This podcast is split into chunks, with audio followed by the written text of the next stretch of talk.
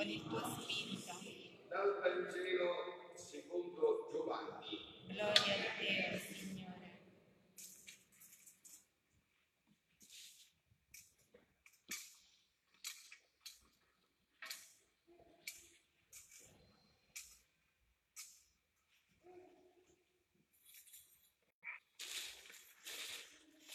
In quel tempo Gesù disse ai suoi discepoli, se uno mi ama, osserverà la mia parola e il Padre mio lo amerà e noi verremo a lui e prenderemo dimora presso di lui. Chi non mi ama non osserva le mie parole. E la parola che voi ascoltate non è mia, ma del Padre che mi ha mandato. Vi ho detto queste cose mentre sono ancora presso di voi. Ma quando il Paraclito, lo Spirito Santo, che il Padre manderà nel mio nome, lui vi insegnerà ogni cosa e vi ricorderà tutto ciò che io vi ho detto. Vi lascio la pace, vi do la mia pace, non come la dà il mondo, io la do a voi. Non sia turbato il vostro cuore e non abbia timore. Avete udito che vi ho detto vado e tornerò a voi. Se mi amaste, vi rallegrereste che io vado al Padre, perché il Padre è più grande di me. Ve l'ho detto ora prima che avvenga, perché quando avverrà voi crediate. Parola del Signore. Parola del Vangelo cancelli tutti i nostri peccati. Siano lodati Gesù e Maria. Ci avviciniamo ormai al compimento del tempo pasquale, la Pentecoste, no? E Gesù stasera ci ha ridetto, vi ho detto queste cose mentre sono ancora presso di voi, ma il Paraclito, lo Spirito Santo che il Padre manderà nel mio nome, egli vi insegnerà ogni cosa e vi ricorderà tutto ciò che vi ho detto. Quindi è questo il tempo dello Spirito Santo, è Lui che ci insegnerà ogni cosa e ci ricorderà tutto quello che ha detto. Stamattina Papa Francesco, in breve commento alla Regina Celi, no? Ha detto il Vangelo di questa sesta domenica di Pasqua ci presenta un brano del discorso che Gesù ha rivolto agli apostoli nell'ultima cena. Giovanni, capitolo 14, versetti 23-29. Egli parla dell'opera dello Spirito Santo, ha detto Papa Francesco, e fa una promessa. Il Paraclito, lo Spirito Santo che il Padre manderà nel mio nome, lui vi insegnerà ogni cosa e vi ricorderà tutto ciò che io vi ho detto. Mentre si avvicina il momento della croce, Gesù rassicura gli apostoli che non rimarranno soli. Con loro ci sarà lo Spirito Santo, il Paraclito, che li sostiene nella missione di portare il Vangelo in tutto il mondo. Vangelo, Evangelium, la bella notizia, la bellissima notizia in tutto il mondo. Nella lingua originale greca, detto Papa Francesco, il termine paraclito, paracaleo, paraclito, sta a significare colui che si pone accanto per sostenere e consolare. Questo significa paraclito, capito? Quello che sta a fianco a te per sostenerti e consolarti, che sta dentro di te per istruirti e ricordarti, che ti inabita. Noi adesso, in questo tempo, si parla molto raramente, io ne sto parlando tantissimi anni, quindi ne parlo sempre, dell'inabitazione della Santissima Trinità. Noi siamo abitati dal Padre, dal Figlio e dallo Spirito Santo. Abbiamo una vita divina dentro di noi. Gesù ritorna al Padre, ma continua a istruire e animare i suoi discepoli mediante l'azione dello Spirito Santo, ha detto Papa Francesco. Sentite perché poi mi serve per inserirmi nel mio punto, eh? E non è una forzatura, è quello che stamattina ha detto Papa Francesco, da mesi che io vi faccio vedere, che quello che dice Papa Francesco poi si inserisce in quello che io vi sto dicendo sulla divina volontà di Luisa. No? In che cosa consiste, ha detto Papa Francesco, la missione dello Spirito Santo che Gesù promette in dono? In che cosa consiste la missione dello Spirito Santo che Gesù ci ha detto che abbiamo come dono? Qual è la sua missione? Lo dice lui stesso.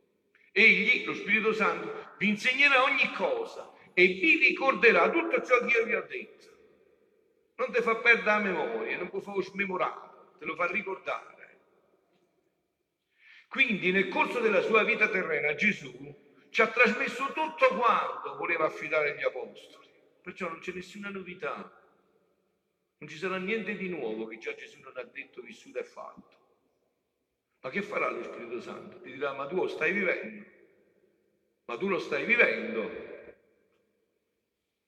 Così hanno detto anche per Meggiugori. Ma che è venuto a fare la Madonna? Tutto quello che dice sta nel Vangelo. E la Madonna è venuta a dire, ma tu lo vivi? Quello che sta scritto nel Vangelo? O è lettera morta?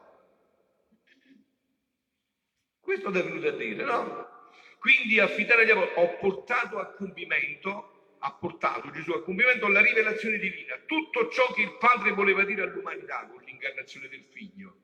San Giovanni della Croce dice Dio non aggiungerà più niente, in Gesù ci ha detto tutto, che cosa cercate più?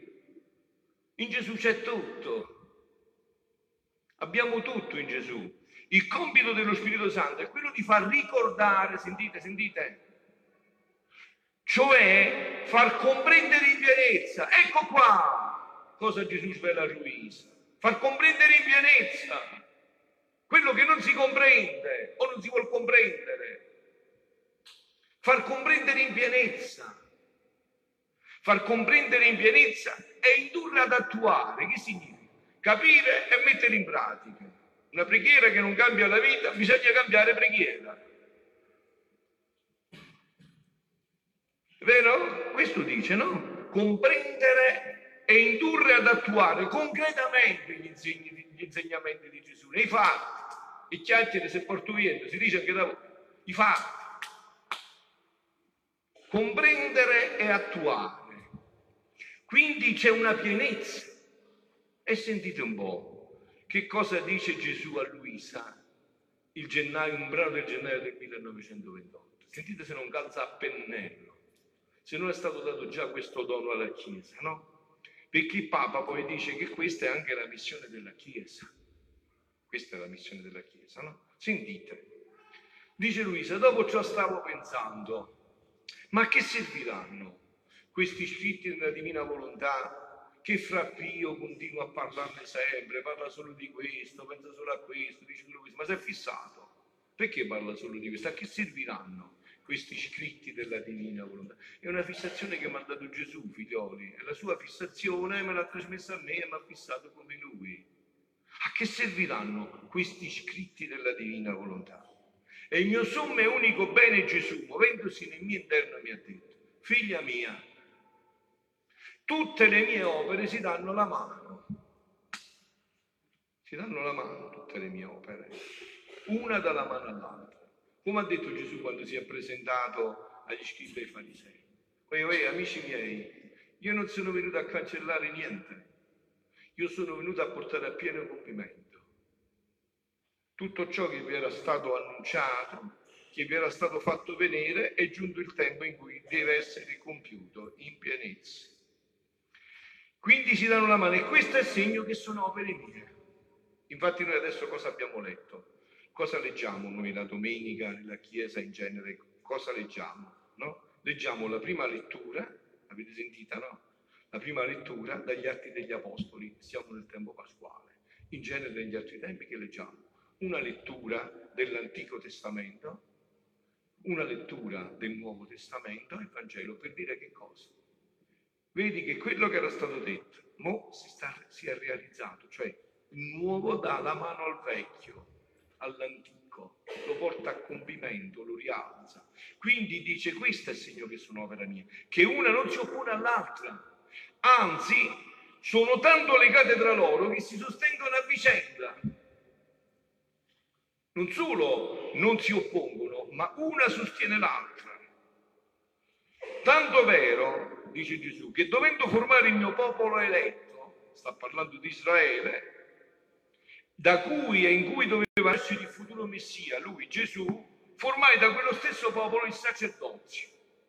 L'antico, no, questo sacerdozio, non il mio, quello prima, sacerdozio dell'Antico Testamento, sacerdozio di Aronne, il quale istruiva il popolo. Che facevano i sacerdoti ebrei? Istruivano il popolo. E chi gli diceva al popolo? Uè, abbiate speranza, non morirete in Egitto non, sa, non morirete nella deportazione che vi siete meritati con i vostri peccati, ma verrà il Messia, quindi li alimentava la speranza.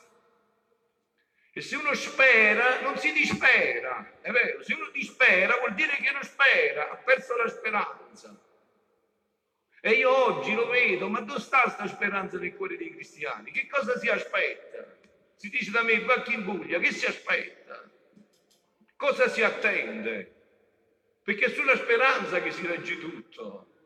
È là che si regge il fatto. Istruiva il popolo e li preparava al gran bene della redenzione.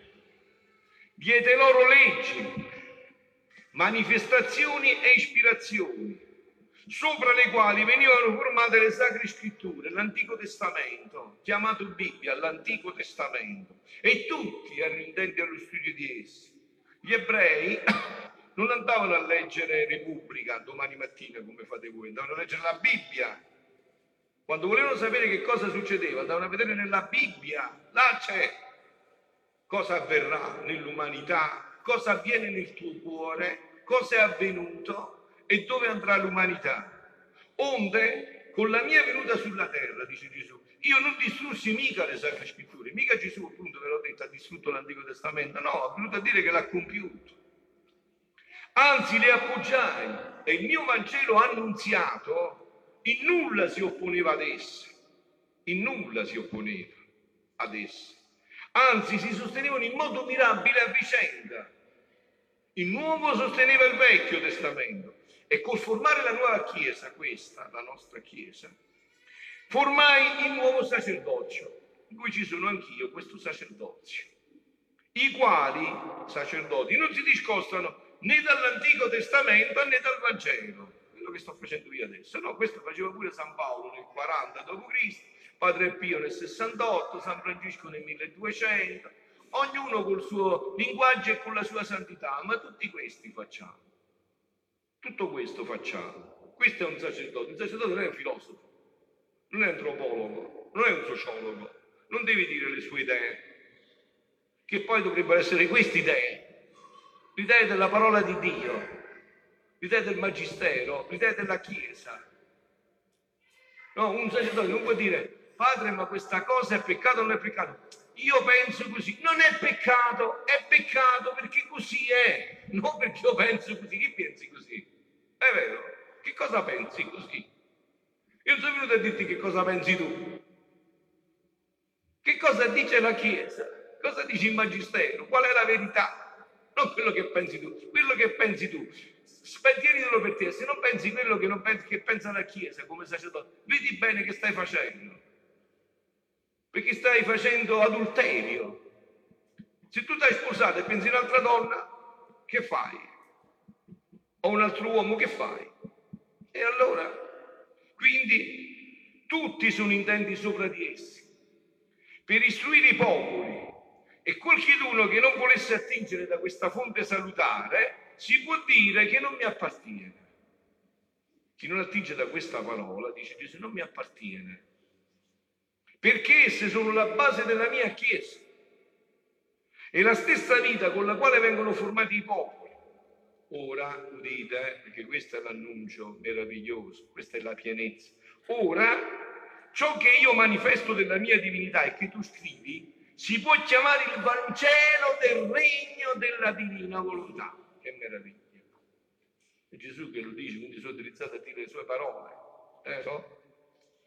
Nulla si oppone né alle sacre scritture né al Vangelo che io annunziai stando sulla terra. Anzi, si può chiamare il sostegno dell'uno e dell'altro. Il Vangelo del Regno della Divinità è sostegno dell'Antico Testamento e sostegno del Nuovo Testamento.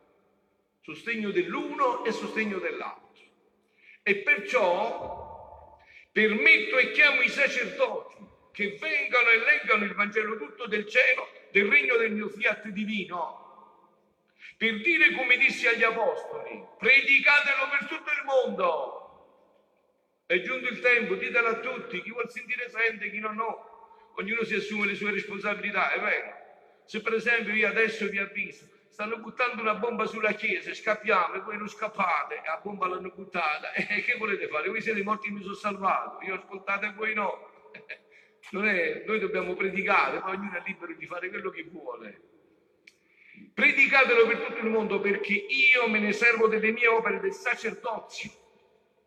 E come ebbi il sacerdozio prima della venuta per preparare il popolo, il sacerdozio della mia chiesa per confermare la mia venuta a tutto ciò che io feci e dissi, così avrò il sacerdozio del regno della divina, divina volontà. Ecco a che serviranno le tante cose che ti ho manifestato le tante verità sorprendenti, le promesse dei tanti beni che devo dare ai figli del fiat voluntas tua, sicut in cielo ed in terra, saranno il Vangelo, la sorgente, la base, la sorgente inesauribile a cui tutti attingeranno la vita celeste, sentite che si attinge qua, la vita celeste, la felicità terrestre e il ripristinamento della creazione. Ah, scialatevi figlioli, andate a leggere queste meraviglie, questo rinsalda la speranza, così vi togliete dalle depressioni.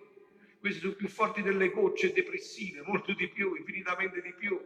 Sono salire di quota queste speranze. Ci sottraggono da tutto il veleno della disperazione, della mancanza di speranza che ci vuole introdurre il mondo. Capito? Si ripristinerà tutto questo, saranno il Vangelo la base, la felicità terrestre, e il ripristinamento della nuova creazione e la vita celeste. Oh, come si sentiranno felici chi con ansia verrà loro risorsi in questi soggetti delle mie conoscenze, perché esse contengono la virtù di portare la vita del cielo e di sbandire qualunque infelicità. Quindi avete capito?